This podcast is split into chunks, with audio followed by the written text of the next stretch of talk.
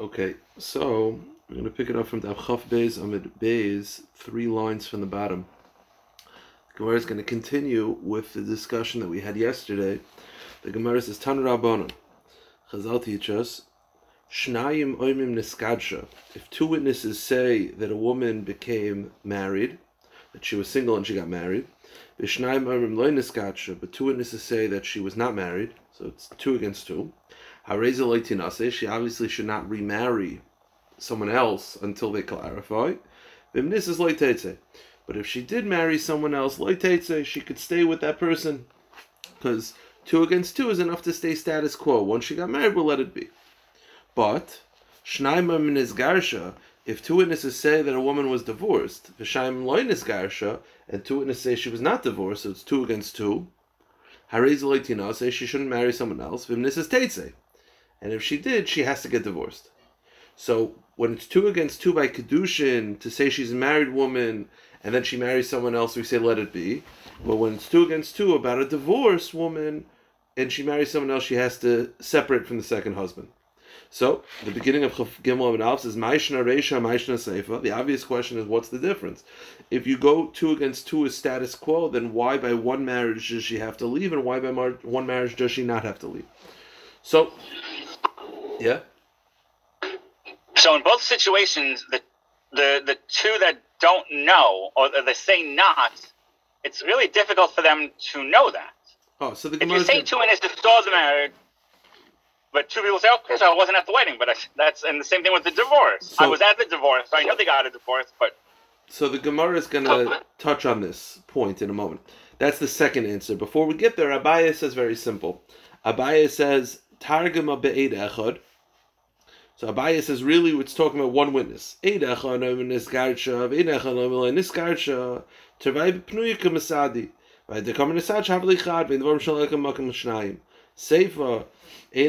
is.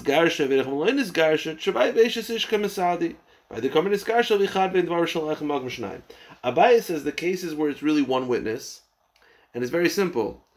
When one witness, you basically one witness has no power when it comes to these discussions. One witness only helps you for agunas.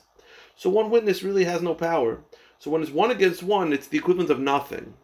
Therefore, you go with the status quo before, meaning the case where one witness comes forward and says she got married, and one witness says no, she didn't. What was her status before that? She was single. So basically, all of that one against one is just noise. So we go back to her status before, which is her single, she being single. So if she marries someone else, let it be. But in the case where one witness says she got divorced, the other witness says she didn't get divorced, so one witness is meaningless, meaning you go back to her status before. Her status before divorce was married. So it, it's it, basically Abaye says the case is where it's not two against two; it's really one against one. And in these discussions, one witness means nothing. One witness only helps you for agunas. It doesn't help you for testifying about a married woman or a divorce. It doesn't help you at all. So therefore, because it doesn't help you, you basically just disregard them and go with the status before. In the case where they're arguing whether she got married, that means that she was single up to that point. Okay, so if she married someone else, let it be go with her chazaka being single. In the case where they're arguing whether she got divorced, that means that her status up to that point is a married woman. So if she marries someone else, she has to separate. Now, that's the first answer. Rav Ashi touches on what you were saying, and that is lo'ilam trey. Really, no, it's two against two. The epach, but reverse it. Meaning, in the case where she they they say she got married, that's when that's when you have to separate. In the case where she says it got divorced, let it be. How does that help? Because he says the following: Shnayim oimrim re'inu sheniskadsha v'shnayim oimrim loy re'inu sheniskadsha. Rav Ashi says the case is a little bit what you're saying is that it's not that people are saying she she didn't get married definitively. It's that we're not aware of her marriage, and that's different. Saying someone didn't get married, you're saying I know for sure. And as you said, how do you know for sure they didn't get married? So all these witnesses are really saying is we're not aware that she got married. We never heard of it. And the Gemara is going to clarify in a moment. And, and by the way, and we don't listen to them. And the Chiddush is that although they live in the same complex as her, as the Gemara is going to explain in a moment, the same complex, you'd think they would have heard. So the case is not. So the case is where two witnesses say she got married, and then two witnesses says We never, we ne- we don't know that she got married. Not that she didn't get married. Not that we know for sure. Like I guess the only way you could say definitively she didn't get married is if they were with her the entire day that they were testifying that she got married. That's not what's happening here. They're just saying uh, we're not aware. We're not aware that she got married. And by the way, the the chiddush of that of that is that so the two witnesses say she definitively got married. Two witnesses witnesses are like ah, ah, ah, we never heard of it. So what's the halacha? If she marries someone else, she has to get divorced. Why? Because you have two witnesses that say definitively she is a married woman. The other two witnesses who say we're not aware, we basically don't listen to them. You, you understand? Because we're going to go with a definitive testimony. When two people definitively say Rachel got married, she's a married woman. The fact that later on two witnesses come and say we, we don't know that she got married that, that doesn't make her single, and therefore, if she marries someone else, she has to separate from that guy because it's a married woman marrying someone else. So basically, we go with the definitive testimony of she got married, as opposed to we're not aware that she she got married. We're not aware. And why then why are you making her separate if we're going according to the definitive um, testimony? Because definitive means that she married John. So when she marries Jacob, when she marries someone else, she has to separate because she definitively got married. So she's a married Oh. woman. You understand? oh, we're talking about the second marriage. Exactly. When we say we separate, Oh, I, we mean uh, separate I, from the didn't, I second. missed marriage. that part. Exactly. Okay. So meaning, so Shnaim. So Ah. this is the halacha. Shnaim Omri Inushin. Two people def- say definitively, Rachel married uh, married Yaakov, and then Shnaim Omri Inushin Skacha. And the two witnesses come and say, we don't know that Rachel married Yaakov. Not that, that she didn't. We're not aware of it. What's the halacha? So Rachel now we assume is married to Yaakov. Tinase. So she can't marry someone else. Vimnis is and if she did get married, she has to separate because we go with the definitive testimony of the first two witnesses. Because it's not like it's not the other two witnesses are not even straight up disagreeing; they're just saying we're not aware. So the Gemara says pshita. You know ain't a. The Gemara says, yeah, it's pretty poshut. If two witnesses say she got married, and then two witnesses say we're not sure she got married, or we're not aware that she got married, why would we listen to them at all? Like, what? Why is that anything? You have definitive against non-definitive. Like, why would? What's the havamina that we should make her a single woman because two witnesses say we're not aware that she got married? So they're not aware of a lot of things. That that's not. How is that? What's the havamina? So the Gemara says, the cases where they lived in one complex. Mao the same than iskacha kol Israel mil. So you might think that because they live in one complex, they would have heard that she got married. So therefore, them not them saying she, they're not aware, plus the fact that that in the complex, you know, word hasn't gotten out. You might think that she probably didn't get married. Kamash Malon, Avriyin, she didn't Kamash Malon, some people get married privately. Some people don't mar- ma- make big hoopla, and therefore the fact that they didn't hear about it is not a proof, and we don't go with their testimony. But the second case, which is Seifa, Shnaim Omer Yinush and Garsha, two witnesses say we saw her get divorced definitively. She is single, and then Shnaim Omer Loy Yinush and Garsha, and the two witnesses said we didn't know we don't know that she got divorced. Not that she didn't get divorced, but again, we're not aware of it. So what's the halacha? The halacha is a reason She shouldn't marry someone else until they clarify, but if she did, it's fine because we're going to go with the first two witnesses who say she's definitively divorced. She is definitively a single woman, and if she marries someone else, that's fine. Let her be. Because we go with the definitive ruling. It's the same concept. So Gemara says again, My Kamash Malon. What's the chiddush? And don't tell me the chiddush is that they live in one complex, because that's the first part. So you're what's the chiddush of this last part, which is that we go with the definitive ruling? I know that.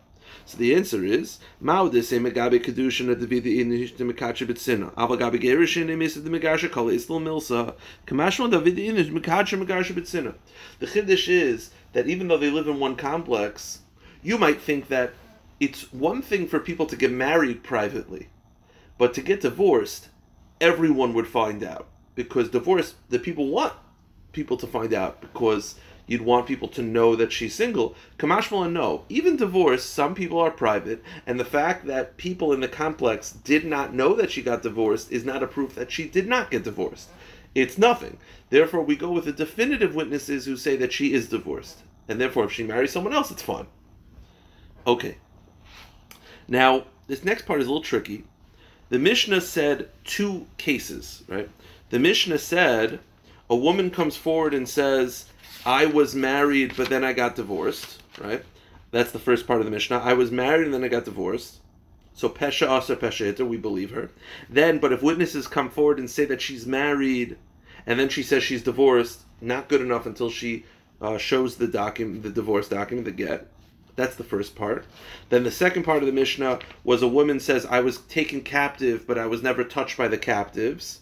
Believed, Peshas Pesheter. But if witnesses come forward and say that she was taken captive, and then she says, Yeah, but I was not touched, not believed. So this is the first two, ca- two cases of Peshas Pesheter by marriage and then by captivity. Okay.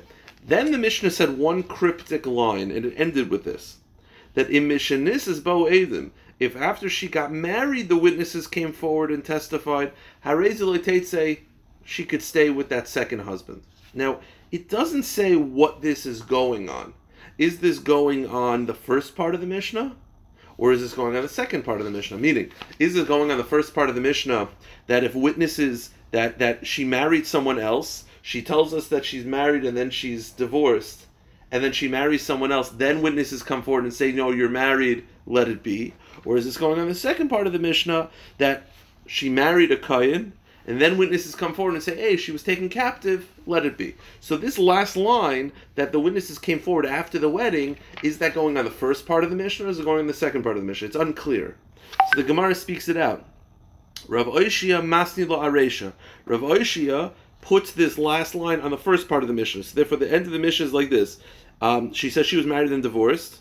Then she remarried, and because of Pesha Pesha and then witnesses came forward and said that she had actually been married. We said let it go, let it go. So she comes in and says her Pesha Pesha Then witnesses come forward. Then she gets married. Then witnesses say no, she was married before. Eh, we'll let it be because we had Pesha Pesha at the time. That's how Rav Oishia uh, understands it. Then the Gemara says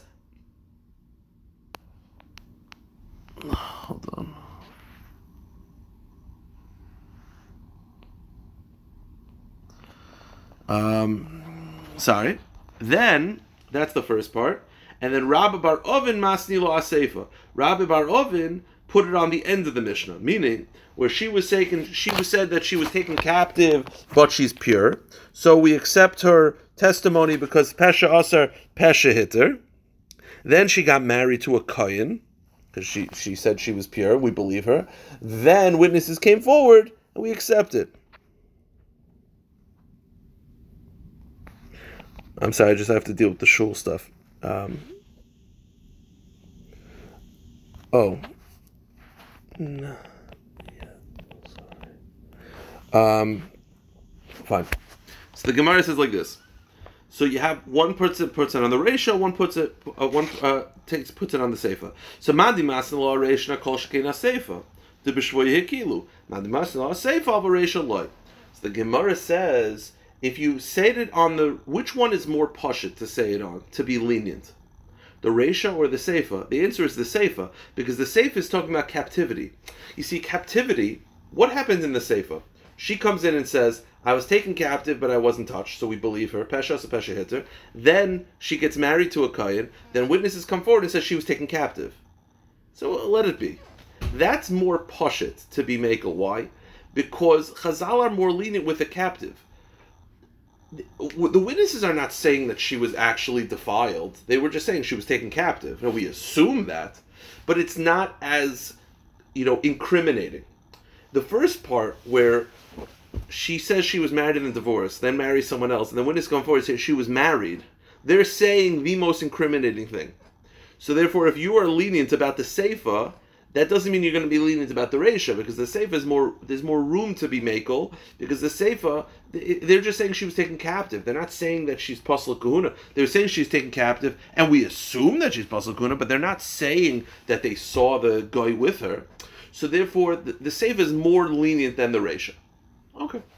Now, it turns out, according to this, in the first part of the Mishnah, where a woman says, I was married, then I was divorced, and then she remarried, and the witnesses came forward and said that she was married previously, it's a machloikes whether she can stay with her husband. So she says she was married and divorced, and then she remarries. Then witnesses come forward. Does she have to leave her husband? According to one opinion, yes. According to one opinion, no. So the Gemara says, what's the machlokas? Lema b'derav Huna kemiflagi. Demandamasti lo aresha isle derav Huna, umandamasti lo asefa lesle derav Huna. The machloikis potentially is is as follows. The machloikis is whether you agree with Rav Huna, Rav Hamnuna. What's Rav Hamnuna's teaching? Rav Hamnuna, we had this yesterday. Rav Hamnuna says that if a woman says to her husband, "You divorced me," we automatically accept what she says is correct because no one would be that chutzpahdik. So over here, what happens? She says she was married and then divorced, right? Then she remarries based on that. Then witnesses come forward and say that no, you were married before. Does she have to leave her second husband? One opinion says yes, one opinion says no. Perhaps the machlokes is, do we believe her when she said she was married and then divorced? How strong was that sentence? I was divorced. If you believe in Rav Hamnuna that when a woman says she's divorced, we take her by her word, then even if witnesses subsequently come, we're going to believe her, and she's going to be considered single. If you don't believe in Rav Hamnuna, that we don't believe a woman when she says she's divorced. So when witnesses subsequently come and say that she was married, then we're not going to believe her and she has to separate. That's the Gemara says. Now there's an obvious problem with this, and the Gemara points this out pretty instantly, and that is Rav Hamnuna is referring to a case where a woman looks at her husband dead in the eyes and says, "You divorce me," and the reason why she's accepted is because no one would say to her face, "You divorce me." Over here, she's coming into court not in the presence of her husband and says, "I was married and then divorced." Then she remarries, and witnesses subsequently come. Those are two unrelated concepts. You could believe in Rav Hamnuna that a woman would not say that to her husband's face, but still, in this case, not believe the woman. Meaning, the Gemara assumes that, like Rav Hamnuna, is this broader concept that all women will will will not say that they're divorced, and if they say it, we believe them. That's not what Rav Hamnuna was saying. Rav Hamnuna was specifically saying in a scenario where you say it to the man's face. If you say it to the husband's face, we believe it. But in the case, but in this case where you're going into court not in the presence of the husband, and you're saying I was married and divorced, I don't know how strong that uh, a, a statement that is. So the Gemara says, "Loi kuli alma isli de Rav Hamnuna hachav hakum lifikli marsa v'kidma de Rav Hamnuna befanav avashalei befanav meiza marsa avashalei befanav not meiza." Over here, the machlekes is is would a woman if a woman says she's divorced not in the husband's presence, do we believe her? But if she says it to the husband, everyone agrees that we're going to believe her. This is a completely independent concept. Now, okay, let's go a little bit weiter. The Gemara says. Um, the, the, the last clause of the Mishnah was that if she remarried and then witnesses come, we're going to let it go. Now, again, this is either going on the Reisha or going on the Seifa, but it, it says, im mishanisis, bo edim. If after she remarried, then witnesses come, we're going to let it be. The Gemara says, Amr Avu de Shmuel, loy nisis nisis mamish, elakivan shehetziruhu leinase, afapisha loy nisis. Avu de Shmuel says, it doesn't actually mean that she remarried once the Bezdin gave up psak that she could remarry, then even if witnesses subsequently come, it's fine. So when it says in the Mishnah, let's say go in the end of the Mishnah, right? A woman comes forward to court and says, "I was taken captive, but I'm pure." So we believe her and we give her a psak. You can marry a kohen. Once that happens, even if witnesses subsequently come and say she was taken captive, she can marry a kohen. So when it says once she remarried let it be, it doesn't mean actively remarried. It means once she got the psak that she can marry a kohen or she could remarry once she got that psak, we don't care what happens afterwards. If witnesses come then and say she was taken captive, or witnesses come then and say she was previously married, we're, we're not gonna we're not gonna listen to them. Pesha or pesha hitter with a psak of bezdin is very powerful. By the way, I want to make this one point clear though. If later on Let's say the case of the captive. Let's just focus on that for a little bit. A woman comes forward and says, I was taken captive, but I'm pure. So we believe her. We give her a psak. You can marry a kohen. Then, even if witnesses come forward and say that she was taken captive, it's fine. Once you got the psak, that's it. You don't actually have to marry a kohen. Once you get the psak that you can marry a kohen, that's it. However, I just want to make this point clear if witnesses come forward and say we saw her with a guy, like they had relations in front of us, then obviously not. The only time we say we disregard the later witnesses if the witnesses say she was taken captive. So at that point, she wouldn't have peshas peshitter. Then it's fine because we already got the psak. But if witnesses come and say that she, that she was with a guy, like we saw them having relations, then Uh, obviously, uh, the witnesses are more powerful than her words. Yeah. So this works if she first makes the statement and then the witnesses come. Correct. Correct. But if it's opposite, it does. We don't. It's not Pesha or Pesha Correct. So it says the Gemara. So when it says that she got re- married a kohen, then the witnesses come. It doesn't actually marry a kohen. It means she got the psak that she could marry a kohen. So the Gemara says haloi katani, but it says she doesn't leave her husband. That implies that she actually married the second husband. The answer is no. It means she doesn't leave from her original heter.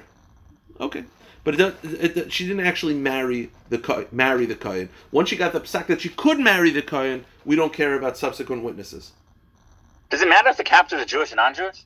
We're talking about non-Jewish. Yes, this is all talking about non-Jews. Is it different if it's Jewish? Yeah, if it's Jewish, then it's fine. The whole reason why she's pasal kuna is because she's with a guy. If she was with Jews, then there's no concern. Even if they attacked But- her, she's still But she was violated. ko- you're still kosher kahuna. Unless you were a Oh, yeah? married woman or the captive was a guy, you're still going to be kosher for kahuna. Okay. The Gemara says the following case: Tan Rabbanon, Amra nishbesi tahirni. If a woman says, "I was captured, but I am, uh, but I'm pure," so she says pesha sa pesha hitter. Yesh edim shetayrani, and then she adds, "I have witnesses that I'm pure." So instead of just her words, she added she has witnesses.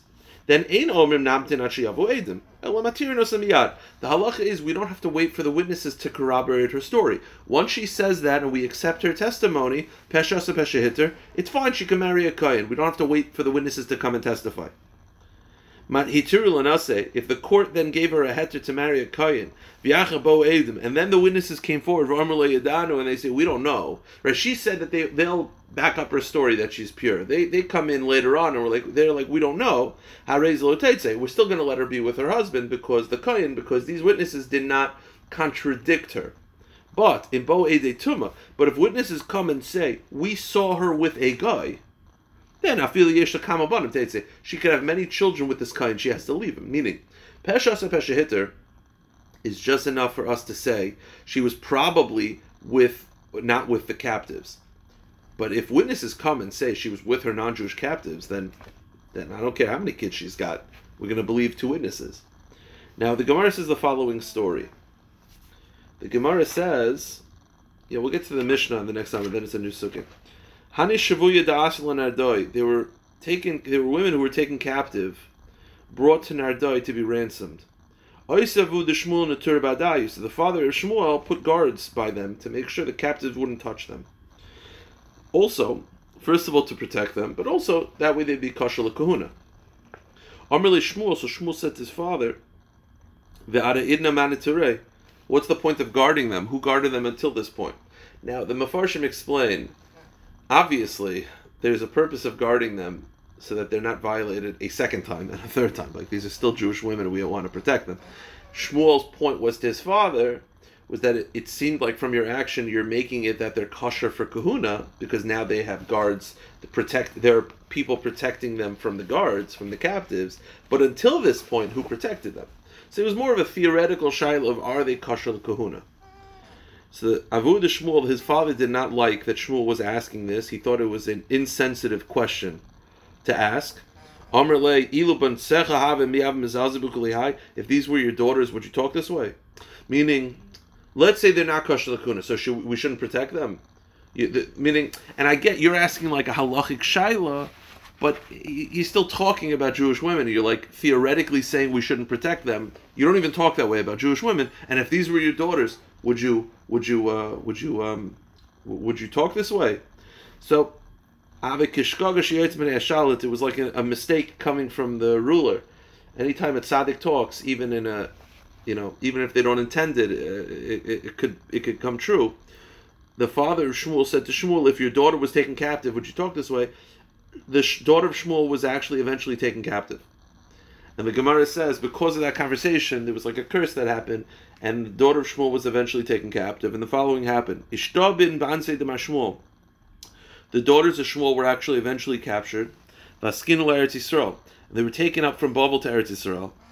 Now, so you have to realize, if a woman comes forward, right, and she says that she's taken captive, but she's pure, it's pesha asa pesha hitter. If they find out that she's taken captive outside of her testimony, then it's a problem.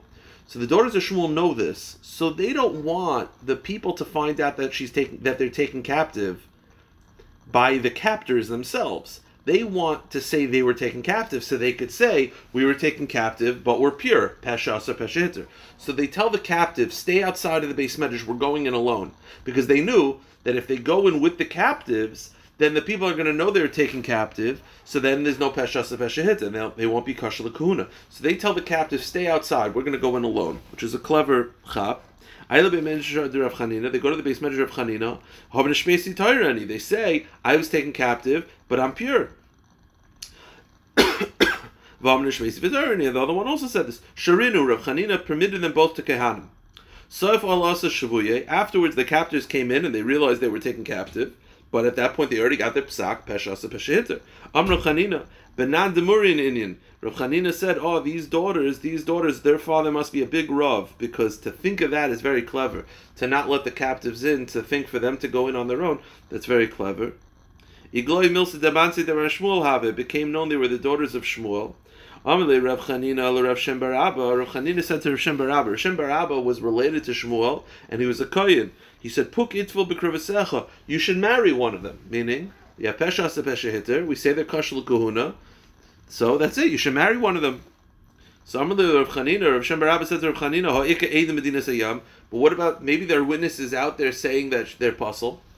Meaning, I sh- how, how, do I marry them now? Maybe there are witnesses out there. And the Gemara is going to clarify. So Chanina replied, Hashtami listen to come on. But Chanina said, but right now there are no witnesses. So Eidim B'tzad Asta and Vitessa, you're worried there might be witnesses on other parts of the world. You're going to ask them because maybe of witnesses. Right now they said they were captive, but they're pure. Pesha Pesha You should marry them. So the Gemara just wants to know. Time of the Liyasu Eidim, also Mitzra, V'amar Vu the Shmuel Kivin B'Shalei Nisses. I don't understand. What is he worried about? He's worried that there are witnesses that are going to come forward later on to say that they were taken captive.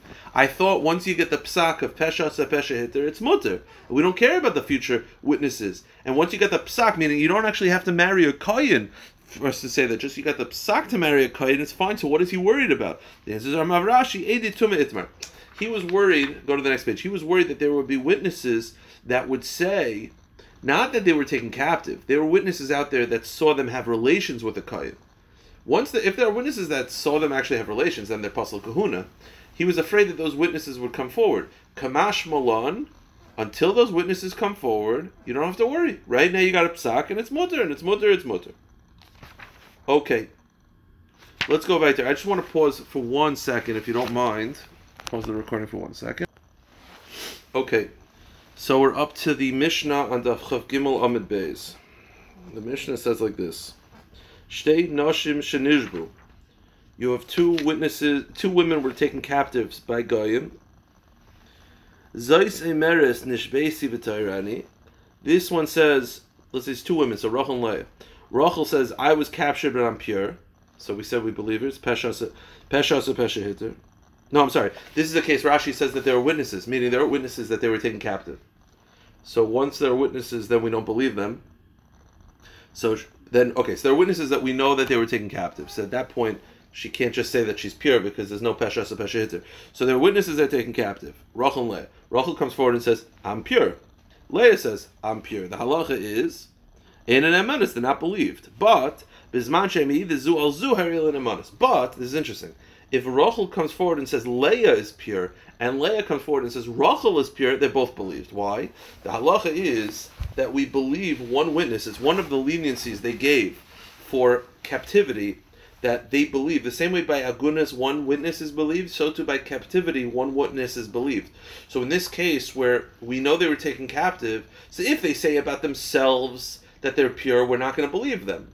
Because we don't believe themselves. They're postulating this about themselves unless it's Pashas of But if they say about themselves, we don't believe it. But if they say about someone else, so if Rachel says about Leah that Leah is pure, so Leah has one witness backing her up, saying that she's pure. So that's enough. And and and and the opposite. If Leah says about Rachel that she's pure, then we believe them because that was a certain leniency Chazal gave. The same way they gave the leniency that you accept one witness for agunas, they gave that leniency for captivity as well. Okay, that's the Mishnah. Let's start the Gemara. Now, this brisa basically from here, this entire Amid is it's one cheshbon. We'll do it fairly quickly, and that is it's a brisa that has like three or four cases, and we're just going to try to figure out what is the case of the brisa. Again, there's a major difference. If there are no witnesses that she was taken captive, then a woman comes forward and says, I was taken captive, but I'm pure, we believe them. Once there are witnesses, we don't believe them. We believe them about other women, but we don't believe them about themselves. So there's a major difference of whether there are witnesses that she was taken into captivity or not. So the Mishnah, the Brisa says like this. Let's go through each case. We'll do it slowly. And the, basically the entire Amid is to try to figure out are there witnesses to the captivity or not. The Brisa says like this. Tanur Case number one. Ani Two captured women. One says, I am tame, I was defiled. V'chaverti tahira, but my companion is pure. So Rachel Leah, Rachel says, I am tame, but Leah is tahar. Ne'emenis, she's believed about both. She's believed about herself to say that she is impure, but she's also believed about her friend to say that she is pure. Good. Second case, Ani tahora v'chavarti tameya. If she says the opposite, Rachel says, I am pure, but Leah is tameh. Eina ne'emenis. She's not believed about either. She's not believed about herself, and she's not believed about her companion. Ani v'chavarti tameya. She says, I and my companion are both tame, meaning we are both defiled by goyim. So she says, Rachel and Leah. Rachel says, my, I, me and Leah were both defiled. The halacha is ne'emenes al atzmai ve'enemenes al chaverta. She's believed about herself that she's tame, but she's not believed about her friend. And ani b'chavarti tahira. And the last case is, by the way, it's every single com- uh, combination. It's I'm pure, my friend's not. I'm not pure, my friend is. We're both not pure, and we're both pure. So she says we're both pure. If she says we're both pure, she's believed about her friend, so her friend is considered pure, but not herself. So the Gemara wants to know. So you have all these again. You sit down with the chart, you figure it out. The shaila is: Are there witnesses to the to the to the um, to the captivity or not? The Gemara says, Amar Mar, Ani v'tahora v'chavarti tamei. The first case, she says, I'm pure, but my friend is defiled.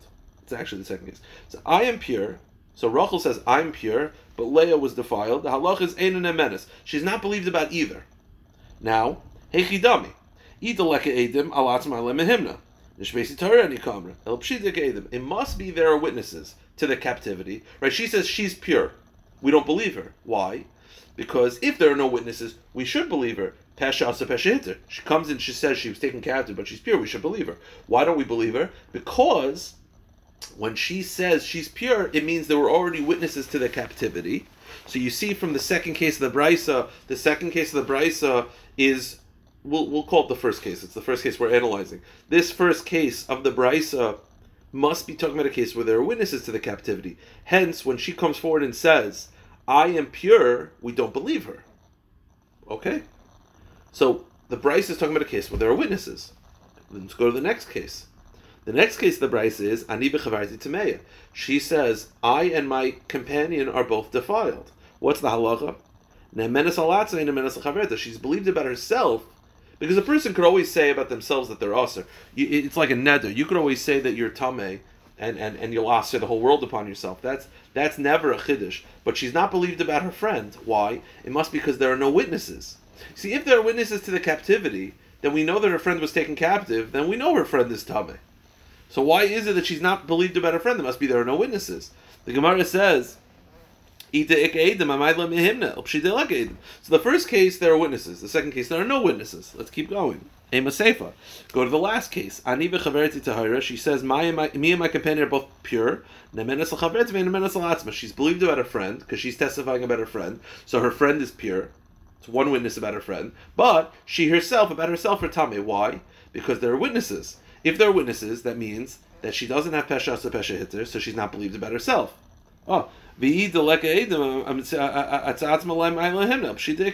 so basically, you have three cases. The last three cases of the brisa, the, the first and third case of the brisa, there are witnesses. The middle case, there are no witnesses. Or that's what it seems. So that's a problem.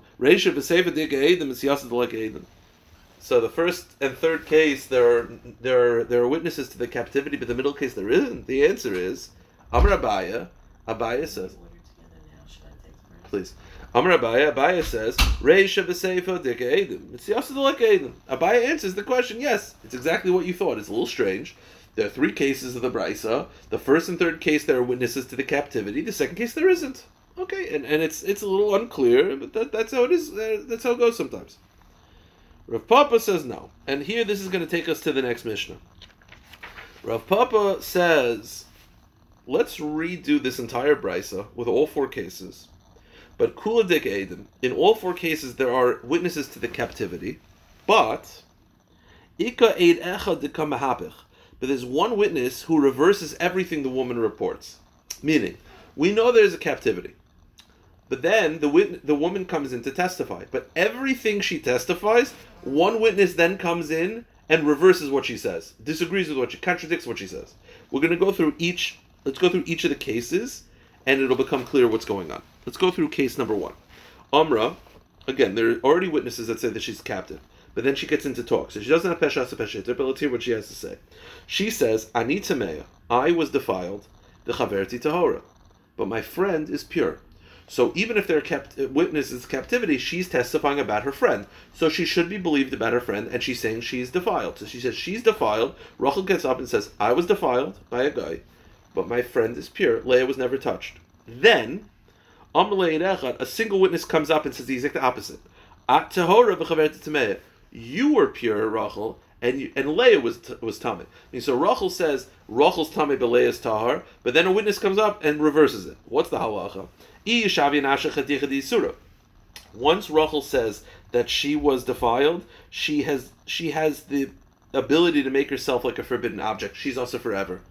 Uh, I don't care that a future uh, witness comes in to contradict her. She's going to be usher, but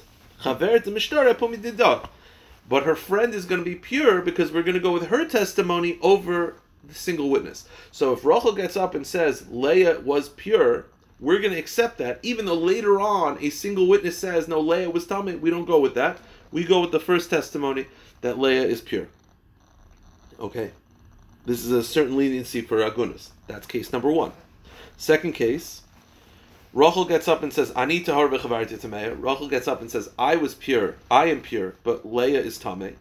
Then, Amr then a single witness reverses it. No, and he says, no, at tameya, the the single witness comes up and says, "No, you are tame, but Leah is tahar." So Rachel gets up and says Leah is tame, but then a single witness reverses and says, "No, no, no, no, no, you got it wrong. Leah was tahar, and you're tame. What's the halacha?" So the halacha is when Rachel says that she's pure, we don't believe her because there are already witnesses saying here to the captivity. So there's no pesha pesha hitter. So Rachel is not believed. So Rachel is going to be not considered pure and we're going to allow Leah to be tahar based on the witness's testimony. So again, Rachel gets up and says Leah is tameh, but then a single witness contradiction says no, Leah is tahar. We're going to say Leah is tahar based on the second testimony. We're always going to go on the more lenient testimony for the friend. Third case, ani v'chaverti tameya. Third case is Rachel gets up and says I and Leah are both tameh. And then a single witness says, No, both you and Leah are tahar. So Rachel says Rachel and Leah are tameh, and then a single witness says no, Rachel and Leah are tahar. What's the halacha? Rachel's already usher because Rachel said about herself that she's tameh, and therefore she already made herself a forbidden object. But Leah is going to be tahar based on the testimony of the single witness. Okay, so basically, Rachel gets up and says Leah is tameh. A single witness then contradicts and says no, Leah is tahar. We're going to go with a single witness. So this third case is the same conclusion as the second case. It's the exact same thing. The second case also she said that Leah is tameh, and and the single witness contradicted her, and we go with the single witness. And the third case she said that Leah is tameh, and a single witness contradicted her, and we're going to go with a single witness. So it's like it's reversing. It's it's it's it's it's a repetition. So the Gemara says Hasu Lamali Hainu. This third case is identical to the second case in its conclusion. That Leah is going to be tar based on the single witness's testimony. We're not going to go with Rachel's, uh, Rachel's testimony. So what's the what's the purpose of the third case? Again, the third case is Rachel says she and Leah are tame, and then a witness says Rachel and Leah are actually tahar. So Leah is going to be tahar based on the single witness testimony, and, and Rachel is going to be tame based on her own testimony. It's the same thing as the second case. So the Gemara says, "Mao the same mahani tervayu taris ninu." Thomas of the. The Chiddush of the third case is that when she says that Rachel and Leah are Tame, we don't. There, there would be a possibility in our minds that really Rachel is Tahar. So why is she saying? Why is Rachel saying that she's Tame when she's really Tahar? Maybe she hates Leah so much that she wants to just Thomas Nafshin Pelishim that she's saying about Leah that Leah's Tame, but really Leah's really Leah's Tahar because the single witness says Leah's Tahar. The chiddush is that although Rachel said about herself that she's Tameh, you might think that really she's Tahar. And she only said that, she said that, you know, self-incriminating evidence. Purely just to mess Leah up, that she just wanted Leah to be so ruined so badly that she's like, I'll just say we're both Tameh, because I'll go down with the ship. I'd rather take Leah down, and if it means taking myself down, so be it. But really, Rachel never actually believed that about herself. Kamashmala, no. If she says that she's Tameh, she's Tameh. So she is going to be Tameh, Leah is going to be Tahar and it sounds tricky, but if you re-watch this or re-listen to this, it, it works well. The last case is Aniva Chaverti Tahira. Rachel gets up and says that I and Leah are Tahar. Then Amalei then a single witness comes forward and says, No, At v'chavertecha Tameya. You and Leah are actually Tame. So what's the halacha? She's not believed about herself because there are witnesses that already said that she's taken captive. So there's no pesha pesha enter. But she's believed about her companion to say that her companion is Tahar. Again, there are witnesses that say she's taken captive. Then Rachel gets up and says, "Yeah, but I and Leah are tahar." Then a single witness says, "No, you and Leah are tameh."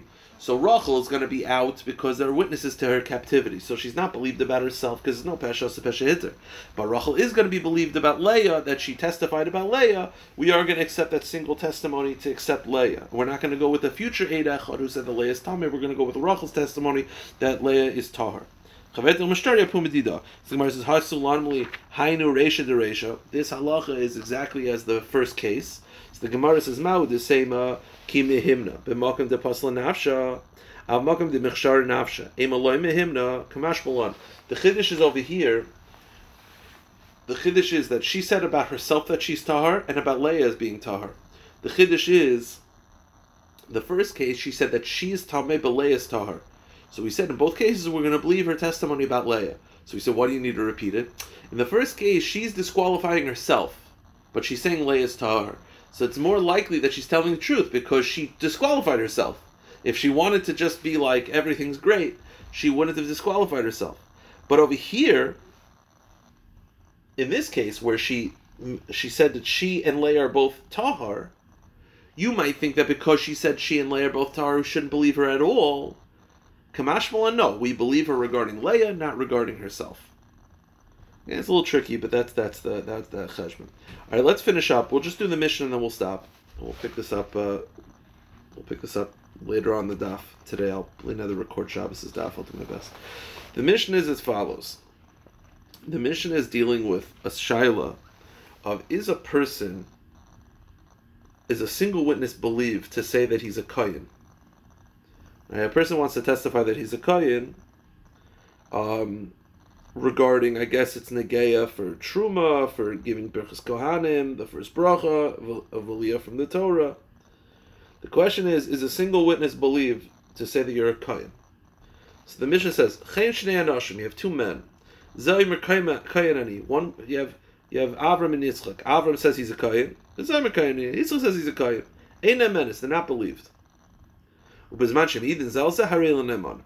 The Tanakama believes, the Tanakama says, a single witness is not believe a single witness is believed regarding saying you're a kohen, but you can't testify about yourself. Meaning, so you have Avram and Yitzchak. So if Avram says he's a kohen, Yitzchak says he's a kohen, we don't believe them. But if Avram says Yitzchak's a kohen, and Yitzchak says Avram a kohen, we are going to believe him. Okay. Now, yeah. Rashi explains, not Rashi, the Rishonim explain, I'm sorry, that that why is it that in Eid Echad is not believed about himself? Meaning, Avram says that he's a Kohen, we don't believe him, but Avram says Yitzchak is a Kohen, we are going to believe him. The reason is because it affects future, in future dairies, it affects monetary concepts, and it affects potentially marriage concepts. It affects who they can marry. It affects truma, my truma. So because it affects monetary concepts and marriage concepts, you need two witnesses. Okay, so one witness is not enough. Yeah. Yes, I'm sorry. So, so the first opinion is a single witness will work, but not yourself. That's the Tanakh. Rav Yehuda Omer, ein mein lekun Rav Yehuda says no. One witness is not believed. Not like the Tanakh. One witness is not enough for uh, to be a kain. You want to be proven to be a kain, you need two witnesses. Amr Rav Elazar, Rav Elazar said you have a first opinion that one witness is believed, just not about yourself, but one witness is believed. Rav Yehuda says one witness is not believed. Then Rav Elazar says, "Hey, Masai, when is a single witness not believed?" When there are people that are questioning, there's already rumors that he's not a kohen. If there's rumors that he's not a kohen, then a single witness is not believed. But if there's no rumors or any, you know, any word that he's not a kohen, then one witness is believed. And Rav Shimon Gamliel and Rav Shimon ben Hasgan, he says one witness is believed. So you have the whole gamut of opinions, and we'll talk about this uh, tomorrow. All right, stop here.